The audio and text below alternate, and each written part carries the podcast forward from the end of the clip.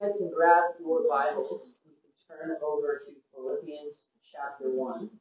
Um, I'm going to grab Frank. If you grab these, raise your hand if you want a worksheet. They're not mandatory, if you want one, Frank will pass those to you now. Uh, we're going to be in Philippians chapter 1, verses 18 to 26. And one thing I realized this week is a topic that Paul brings up in this chapter, and it's something that we often don't talk about in youth ministry. And so because of that, what I think we're going to be doing is today we're going to briefly introduce this passage and then talk about one part of this passage. An important part, um, but a unique part because we have the opportunity to talk about it. Um, and then next week, we're actually going to deep dive into the whole passage and how that one part we'll talk about today affects the whole passage. Um, but before I do that, uh, let's pray because this is going to be um, a heavier uh, topic sermon, and thank you especially need the Lord's help today. Uh, so let's pray. Father, thank you so much for uh, this time and these students. I just pray um, that you would give us ears hear and hearts um, that would desire to accept your truth. Um, Father, there are so many things in this world vying for our attention, and yet there is one part of this world uh, that is screaming at us, telling us um, that we need God. And so, Father, as we look at that subject today, um, I pray you would help us understand it uh, so that we would be able to worship and glorify you and see how good and how joyful it is to be a Christian. So, Father, please help us today um, as we look at your word. We pray all this in your name. Amen. So, Philippians chapter 1, verse 18 says this Yes, and I will rejoice. For I know that through your prayers and the help of the Spirit of Jesus Christ, this will turn out for my deliverance, as it is my eager expectation and hope that I will not at all be ashamed but that with full courage now as always, Christ will be honored in my body, whether by life or by death. For me to live is Christ, and to die is gain. If I am to live in the flesh, then that means fruitful labor for me. Yet which I shall choose, I cannot tell. I'm hard pressed between the two. My desire is to depart and be with Christ, for that is far better. But to remain in the flesh is more necessary on your. Convinced of this, I know that I will remain and continue with you all for your progress and joy in faith, so that indeed you may have ample cause to glory in Christ Jesus because of my coming to you again. That section that we just read is the last section in Paul's report, where he's explaining what's happening to him and what his circumstances are. And Paul has been explaining his circumstances in a way that would magnify Christ. And he would magnify Christ in not very good circumstances. Paul is not in a good place. This is what we've talked about over the last couple weeks in verses 12 to verse 18. Uh, Paul is in prison, and he is chained to a Roman soldier. And even as he's trying to do ministry, there are certain Christians antagonizing him and wanting to be jealous over him they're actually happy that he is in prison. And both of those things make for a very difficult situation for Paul. And yet, as Paul shares this report, you couldn't tell that it'd be difficult because his expression is so thankful. He's so thankful and happy that these things have happened for him. It's not because Paul wants to be uncomfortable, but Paul wants to be put in any position where he could magnify Christ and he could serve other believers, and that people who don't know Christ might come to Christ. And God has made all of those things possible while he's been in prison. The point that Paul has been trying to make in the last couple of verses is that Christ is using everything for good. Christ is saving unbelievers and strengthening believers, and we should see that as an ideal circumstance as Christians. And then he moves to this last section in verses 18 to verse 26, and Paul wants to keep encouraging the Philippians. And the chief way that he does that is personally encouraging them, that Paul is going to see them again. He's going to return to them. And we know that that's the point because the first verse and the last couple verses both say that. They box in that section. If you look at verse 18, the first verse, he says, Yes, and I will rejoice, for I know that through your prayers and the help of the Spirit of Jesus Christ, this, meaning my imprisonment, will turn out for my deliverance. He's talking about deliverance from prison. Paul expects to be released, and afterwards he wants to come and see them as soon as possible. And he says something very similar in verses 25 and 26. He says, Convinced of this, I know that I will remain and continue with you all for your progress in joining the faith, so that in me you may have ample cause to glory in Christ Jesus because of my coming to you again. Paul plans to see them again. He expects to come back to them, and he knows because of the mutual love that he and the Philippians have for each other that they should thank Jesus for making that possible. And the reason they really need to thank Jesus for that is because the alternative of Paul being released is not good. You might remember, if you remember way back when we looked at Acts and the context for Philippians, that Paul is in prison waiting to go to trial. And the outcome could be one of two things. Either they believe that he's innocent, which is objectively true, and he'll be returned. That's what he thinks is going to happen. But the alternative is that he's found guilty. And the only result of a guilty sentence is that they execute Paul. Paul is in a tight situation because he could die. Now, he says that he believes he won't. And we actually don't know exactly how he knows. If you read in Acts, it wasn't uncommon for Christ himself or even the Holy Spirit to come to Paul and tell him what was going to happen in his immediate future. Paul doesn't give us those details, but he's confident that these things are going to work out in seeing them again. But this is really key to understanding this section. Paul does want to encourage them, but he doesn't want their encouragement to be in his circumstance. Remember what we just talked about in, in verses 12 to 18. Paul is saying, don't worry about your circumstances. Don't worry about your circumstances.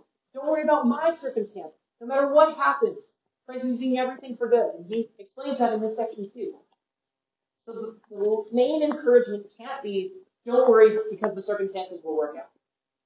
That would be like the opposite of everything Paul has already talked about. Which means the deep main encouragement that Paul wants to give them needs to be something more than that. And that encouragement is actually found in verses 21 to 24. As Paul contemplates what could happen, whether seeing them again or being found guilty, Paul starts talking about a deeper encouragement by speaking on the topic of death. Death is on Paul's mind. And we know that because death is mentioned three times within seven verses. And it's right in the middle section. It's the climactic point of Paul's passage. The first time death comes up is in verse 20, where Paul says, Now as always, Christ will be honored in my body, whether by life or death. He continues that thought verse, which is, as you know, probably one of the most famous verses in the entire New Testament, where Paul says, for to me to live is Christ, and to die is gain. It's literally translated to live Christ, to die gain. As if it's like live equals Christ, die equals gain. So it's a dramatic statement, which we're going to come back to. I still need to give you the third time that death is mentioned, which you'll notice in verse 23, where Paul says, My desire is to depart, which means to die and to be with Christ, for that is far better. So death is a key part of this argument that Paul makes in verses 21 to 24. And the argument goes like this. If you read the text, you can actually discern this for yourself. Paul's saying, if God gave me a choice either live or die, you might think I would choose to live. And I was given the choice. You're actually right. The conclusion of, of this argument is going to be, yes, I do want to live, but that's because I love you. But if it was about me and what I personally would want, I would actually choose to die. Because dying is a way better option. He says was far better to depart. Which means that Paul's encouragement isn't only about returning to them, but telling them, if you know what I know, then you would know to be happy for me if I die. That that would be a good thing. And obviously that should sound dramatic to us. It sounds like Paul had a death wish, which is super weird. Or maybe we think, well, prison was hard, and so he wants to be delivered, so if I can't get out of prison, then I might as well die because I'd be much more comfortable. But neither of those are the case. Because what Paul's actually trying to say is that this dramatic statement should actually be part of the way every Christian thinks. Paul is trying to explain how to think in the most normal way by explaining that he wants to explain that we should have hope in death, whether it's your death or those you love. And the key really goes back to that dramatic statement in verse 21. Fairly, one of the most famous verses in the whole New Testament that says, For me to live is Christ and to die is gain. All of life is about Christ, therefore I will live for Him. But if I die, it's still a win. That's Paul's attitude towards life and death, and that's how Christians should think about life and death. And there's a reason that he needs to say that in a dramatic, provocative way. And I think the way is obvious. Because we don't think that way. We don't think that way about life. We don't think that way about death. If you look at most of our lives, our lives prove that we live for ourselves. And if you get the deepest, darkest thoughts in each one of us about death, you would see that most of us fear death a lot It's not the greatest thing we fear. And that's why this is such an essential text, not just in Philippians, but this is an essential text for you your whole life if you want to think about a Christian. You need to understand both parts of that statement. To live is Christ. And you also need to understand why to die is gain. Why it's better to die. And I think the reason that it's good to cover this in two sections is because there's a very simple part of Paul's argument that might make sense. Paul says to die is gain, which means it's better to die. Which I think means if you understand the second part of that statement, then you'll understand the first part of that statement. If you understand why Paul had a certain confidence about his death, then you will understand why he lived his life in a certain way. Does that make sense? If you figure out hope in death, or you figure out how a Christian should think about death, then you can live for. Then you can actually go from this place, and that's not just a statement of what you know you should do, it's actually something you want to do, something you're joyful to do, it's something you are passionate about. I think this is the best way to proceed from here. Just listen to the statement, okay? To die is gain. To receive, to get a gift, it to be a win. Death is gain. If you think about that outside of that statement for just a second, think about how wrong that statement sounds. And I hope it's obvious to you. Why is death gain such a weird statement? Because death is like the definition of loss. When you die, you lose everything. You lose you. The existence of you is over. That's why this is such a radical statement. Paul says to live is Christ and to die is gain. And to live as Christ might be obvious, but to die as gain is like the most opposite thing that makes sense. We need to understand that statement. Why Paul isn't being over dramatic, he's being accurate when he says that. I've been reading a book the last number of weeks called Remember Death by Matthew McCullough. Feel free to write it down because it's an accessible book for you that I would highly suggest you reading. It's called Remember Death. And his thesis is wrapped up in the title. His argument is Christians need to remember death on a daily basis because death is teacher. His argument is Christians can really only live as mature and really grow to understand who Christ is and what he's done for them if they stop ignoring death, if they actually think about it. And one of the reasons he brings this up actually is because we ignore death all the time. And part of the reason we ignore death actually isn't just because we're scared of death by ourselves. It's because we live in a society that ignores death.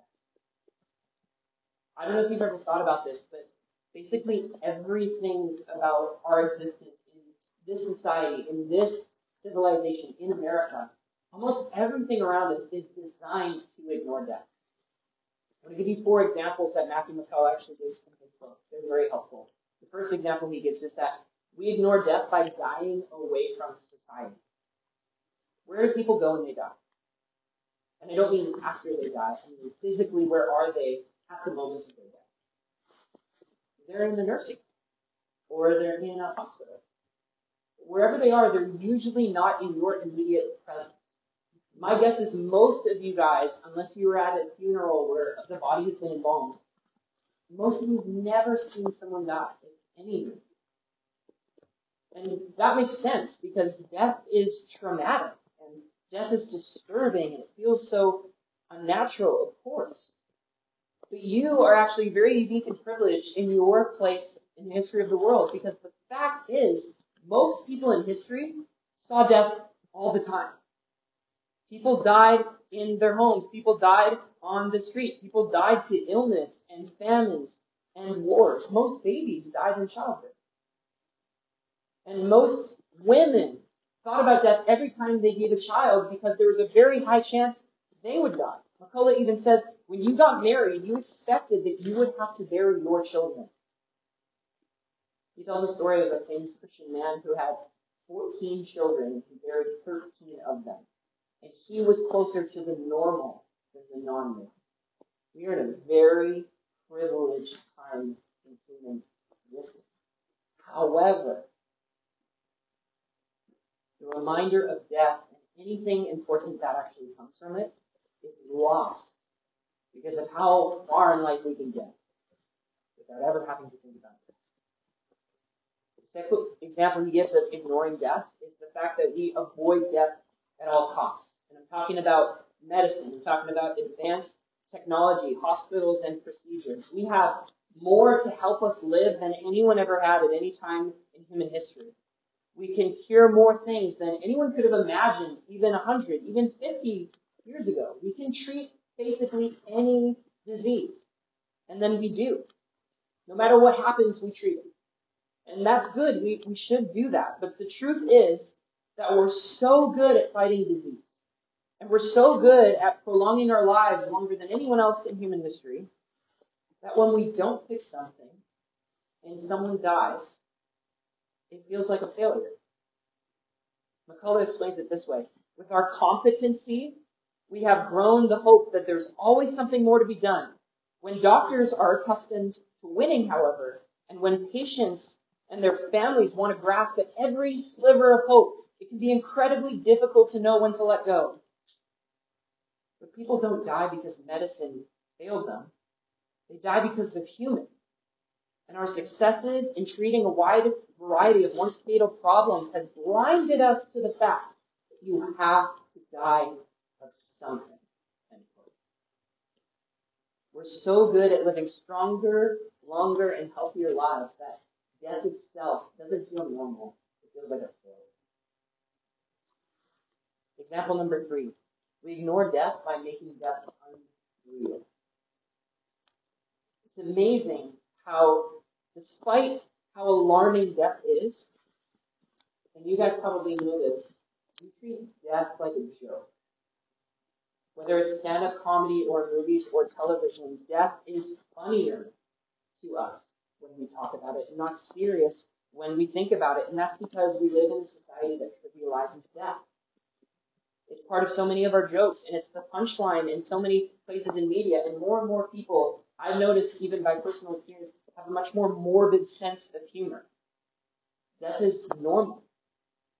And some might argue, as I argued when I was reading this book, we see death all the time though. We see it on TVs and movies, and if it comes up in jokes, that means we talk about it. So death is right there. Doesn't that mean that we take death seriously? And the answer is no. And he explains this as well. McCullough says, death may be a common subject matter, but the message from our entertainment suggests that death itself is anything but common. Think about it. The deaths shown on our most popular shows are violent deaths. They're dying because of a psychopath or a mafia hitman or a zombie killed them. Where death shows up, it belongs to a fantasy world. One way or another, death is exotic. It's something that happens to someone else. Where death appears in our culture, its form is often perverse, distorted, impersonal, and detached from what is real.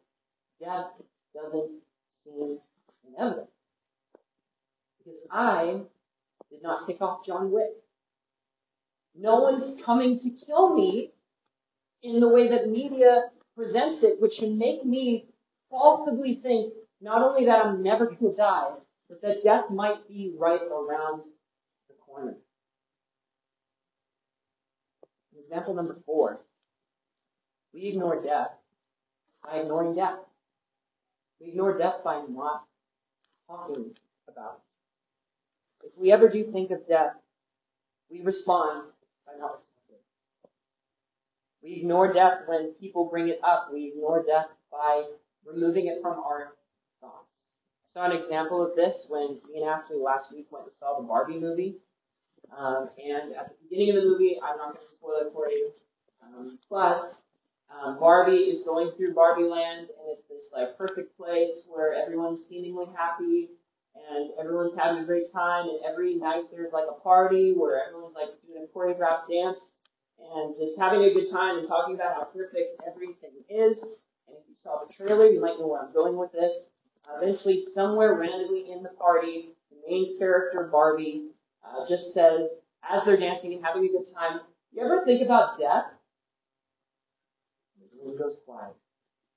And everyone is looking at her what just happened? And so she says, what I mean is I'm dying to keep dancing. And everyone just keeps going and then it just continues. And that is funny to us because it actually makes sense. Death ruins the party.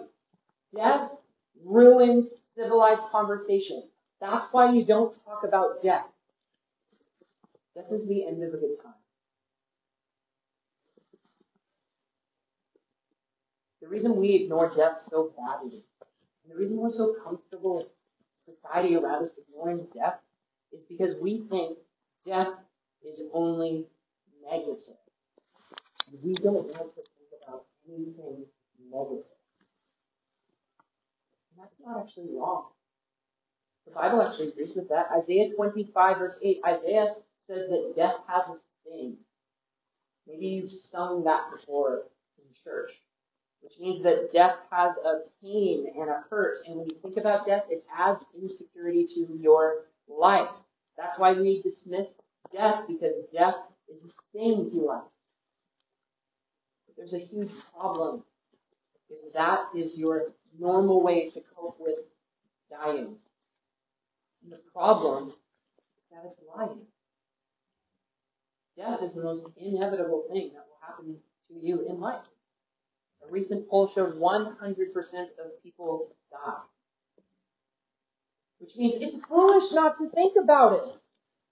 And actually thinking about it matters because it affects the way you view your life.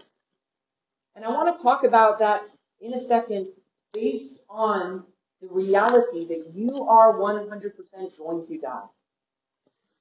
These are three ways that if you think about death for a while, just by yourself, with no other fabric to it, nothing else to it, without the Bible's view on it, these are the ways you inevitably have to think about death. Number one, death will affect your importance. Death will affect your importance. Death says you're not too important to die. Everyone here is going to die, and the world is going to keep existing when we're gone. But the reality is that we don't think about how that should affect our self-importance now. Think about this. This, this is important. We relate to this world much more on the basis of what's important to us personally than what's objectively important. So you don't think about Orange County as this place that's like the most important place objectively in the universe, but it's important to you because you live here. And you don't think about your friends and your family as objectively important in the history of the universe necessarily. You think of them as important to you because they have value to your life. And that's how we picture everything. That's how we determine the importance of anything. We determine if it's important to us or not. And the reason is because we are the most important thing in our life. That's the normal way to think. We think. Ask yourself the question. If you're going to die, the whole universe will blink an eye, and nothing is going to change, am I object- objectively important? It doesn't seem like it.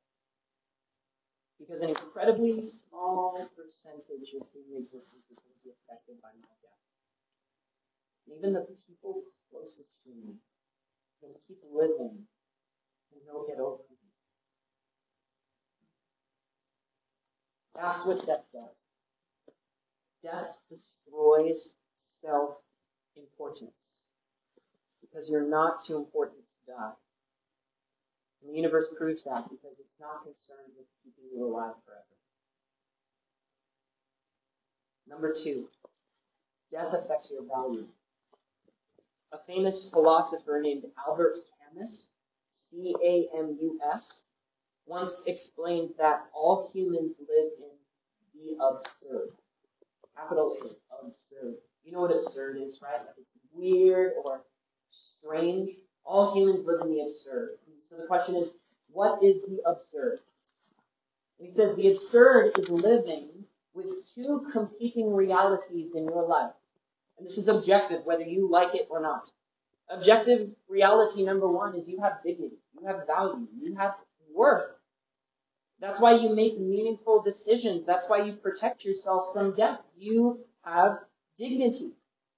And you live out that dignity by showing and experiencing and loving and absorbing all the things in this world. You see all of the beauty and all these things to be enjoyed and find pleasure in. And you and the world feel tight for your existence. You have dignity and you absorb the dignity of the world. And then reality number two, you're going to die and you're going to fade into obscurity and the world's going to keep going and my contribution will go unmeasured and unnoticed. I'm going to die. And that's very disorienting. Because if I'm so valuable, if I feel so valuable, why do I have an expiration date? Why do I feel like I have real value? But this universe is not going to affirm my value once I'm gone.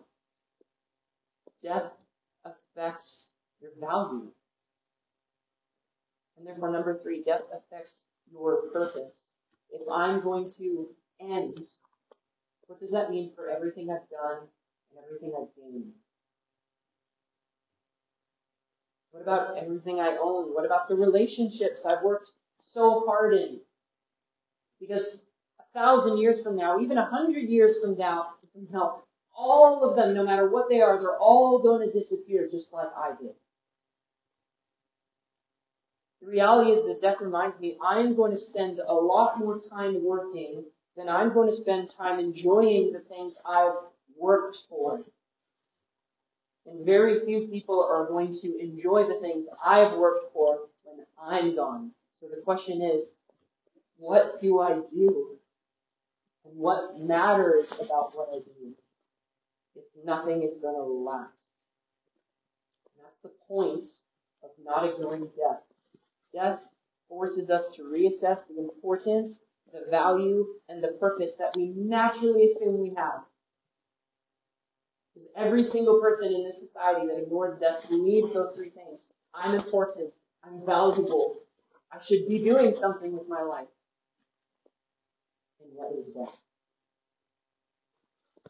the Bible actually helps us understand why we feel this weight of what Albert Camus called the absurd, which is found at the very beginning of your Bible.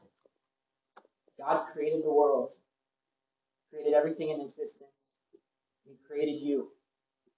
That's why you feel you're important, because you are. God created you as a special and unique part of His creation. But not only are you important, you're valuable. You're made in the image of God. Genesis 1 26, Genesis 2 7, Genesis 2 22. God's breath is in your body. It's why you have value, because you're not just a collection of atoms. You're not just the reality of stardust. You are an image bearer. You have the breath of God in you. You have a soul. And that's why you also have a purpose. Your purpose is to glorify God to spread his image and beauty throughout the world and have dominion over this world. Genesis from the very get-go says that you have importance and value and purpose from the moment that he created you. So why doesn't it feel that way? Why, when I think of the absurd, when I think of death, does it feel like a challenge to that? And the answer is in Genesis 3.19. After Adam and Eve ate from the tree and allowed death to enter the world, God cursed them and said to Adam, By the sweat of your face you shall eat bread till you return to the ground. For out of it you were taken, for you are dust, and to dust you shall return. We chose death. The cost of living as our own gods was to die and to therefore, in the scope of existence, a very, very small time being in fate control, only to fade away. McCullough explains. Ours is a created dignity. It's a derived, gifted dignity. It's the dignity of the moon catching the light of the sun. And it's never been enough for us. Every human who's ever lived would rather be the sun than reflect the sun's light. We would rather be God than rest content in His image. All of us would rather play the lead role in the history of the world. But to assert our own identity rather than receive it from God is to lose ourselves altogether in death. Therefore, death isn't the conclusion of life cycle that has run its course. It's a punishment perfectly tailored to fit the crime of human sin. Death is like a megaphone telling you who you really are. We're not only small and insignificant, we're cosmic criminals. And here's the point. If you don't get this, then you're ignoring death. Death should humble us. Death should humble us. This is an essential part of why Paul understood he wasn't too important to suffer chapter 1 verses 12 to 14. It's an important part of why he knew he wasn't so important to be rejected and dishonored even by other Christians. Verses 15 to 18. Because death reminded him that life, even his own life, wasn't about him. Because if I am going to fade away from this universe, then I can't be of it. Especially in my own The reality is death tells us that what we normally do, which is add God as a character in our story, is the most inappropriate way we can live. And death reminds us that God is not just another character in the story, God is the main character in everybody's story. And that's where the term comes in. Because this is going somewhere good. This is going somewhere hopeful. But you need to get this. When death humbles you, it does change you for the better. Again, McCullough explains, when I hear what death says about me, I begin to see I'm not the center of the universe after all. I'm the usurper who deserves to be put in his place. But then I begin to see that God is the only lead in this story, and that I'm a character in a story about Him. And so only when I see His glory, and I recognize that I am utterly dispensable then I am prepared to be amazed by the message of the gospel. Only then I can see and taste why it's wonderfully good news. The reality is that God is eternal and holds the keys to eternity. The whole universe, therefore, is about His glory, and that helps me to be humbled to see that. And then there's more. And then there's more. Because the reason God wants to humble us by pointing us to death is so that after we've been brought low, then He can take us up. Because death points you to an unsolvable problem that God can solve. That forces you to be dependent on God's solution so that He can lead you to unspeakable joy, but from the right hope. That's why we don't need to ignore death, because all of death's problems have a solution in God, and the solution is found in Christ. The final way McCullough explains this. You must hear and accept the statement that death makes about you before you can fully rejoice in the message of the gospel. Because even though death says that you are less important than you've ever allowed yourself to be, the gospel says that you are more loved than you could ever have imagined. You are not too important to die, but you are important enough that God gave his only begotten son so that if you believe in him, you will not perish, but have eternal life. You will not be defined by death. The gospel seen in light of what death means tells us, and this is so important. If you want to remember a quote from tonight, this is the quote. We are not important because we are loved. We are loved, therefore God says we're. There's another way to say it. We are important because we are loved. Not loved because we are. The implication that death gives us is that it forces us to understand the gospel, and it forces us to truly treasure this massive statement in the New Testament, which is this union in Christ. Union in Christ. And Paul explains this in 1 Corinthians 15, where he explains this magnum opus section of his letters, which is this. You have hope in death because Christ rose from the dead. And the implications of that are amazing. Paul even said, if you don't believe in this or you don't find hope in this, then verse 19, you are part of the people most to be pitied. If our Savior doesn't rise from the dead, it makes sense that people would call us foolish and moronic. The reality is, verse 4, Christ was raised on the third day in accordance with the scriptures. Christ rose from the dead. And since Christ rose from the dead, eternal life can come after death. Verse 22, For as in Adam all die, so also in Christ shall all be made alive.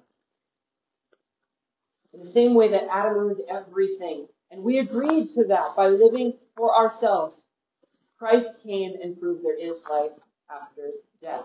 He rose again to prove that. Since Christ rose from the dead, that also means not only he has the power of life for eternity, but he's actually promised to restore everything in life forever. Verse 24, at the end of time, Christ will deliver the kingdom to God the Father after destroying every rule and every authority and every power. For he must reign until he has put all enemies under his feet, and the last enemy to be destroyed is death. Since Christ is going to destroy death and only leave life behind, that means you can trust both your death and your life to That what will happen after is being incorporated into a world that's been perfected of every imperfection, especially death. And since Christ rose from the dead, that means he can offer that to you. He can restore your eternal value. Verse 51. Behold, I tell you a mystery. We shall not all sleep, but we shall all be changed and in a moment, in the twinkling of an eye, at the last trumpet. For the trumpet will sound, and the dead will be raised imperishable, and we shall all be changed. This isn't just about Christ rising from the dead. It's pointing you to Christ rising from the dead, so you know that you, if you're united with Him, may also rise from the dead. You die before Christ comes. Christ comes again. Death is not the end for you if you're in Christ. He says he's going to restore us, not just to eternal life the way we are now, but to glorified, new, immortal bodies that bear the perfect eternal worth of God forever.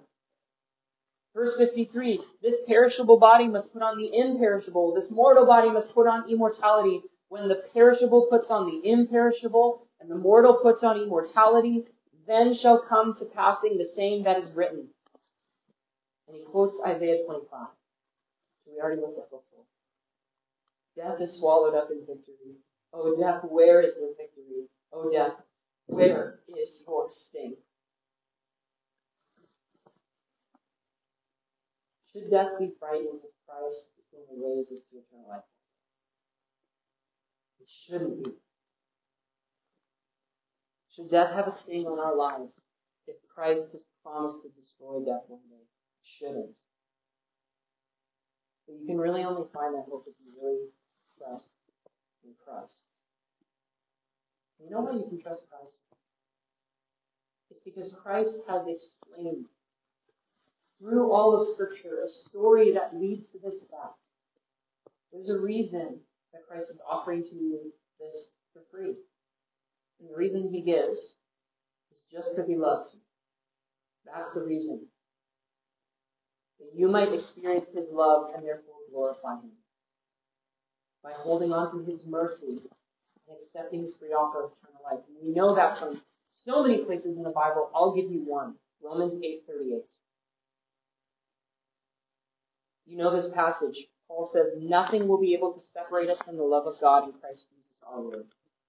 He has a list of all sorts of things. The very first thing he says is, I'm sure that neither death nor life. Here's the reality. Christ saved you and adopted you. And his love for you is so deep that he doesn't want you to just experience his love in this life. He wants you to experience his love in all its eternal depth for eternity. That's how great his love is. But if you don't find yourself joyful in him or dependent on him, if you just want to live the rest of your life with that sting of death, then I don't think you understand how dead you are, how much you need Christ, how free this offer really is for you specifically. Because the reality is, if you take all this information and you go back to Philippians chapter 1 that we're in, there's a reason Paul is talking about death. Because all the importance you need, all the value you need, and all the purpose you need starts when you see Christ in beaten death for you because he loves you. For to me, to live is Christ, and to die is gain. Remember, we started this whole thing by looking at death is gain. You know why death is gain? Because even though to live is Christ, to die is more. You might have Christ now, or you might see that Christ matters now. But Christ is going to exist forever with his people in perfect fellowship for those who accept his perfect life instead of their life, and his death instead of our punishment for our sin, and his resurrection as the eternal hope that you need to live a life that would actually honor. To live is Christ, but to die is more Christ. And the reason we talk about that so much is number one, we need to stop living this lie that the rest of us is living. Uh, we can just ignore that. We need to look death in the face and we need to have an answer. And number two, the answer is Christ. And He's offering you that solution because He is glorified and demonstrating His love. That's why Paul said to live is Christ and to die is gain. And that's why that idea of hope in Christ loving us enough to die for us and to give us eternal life, that idea is so powerful that it actually motivates the statement that we'll look at next week. To live.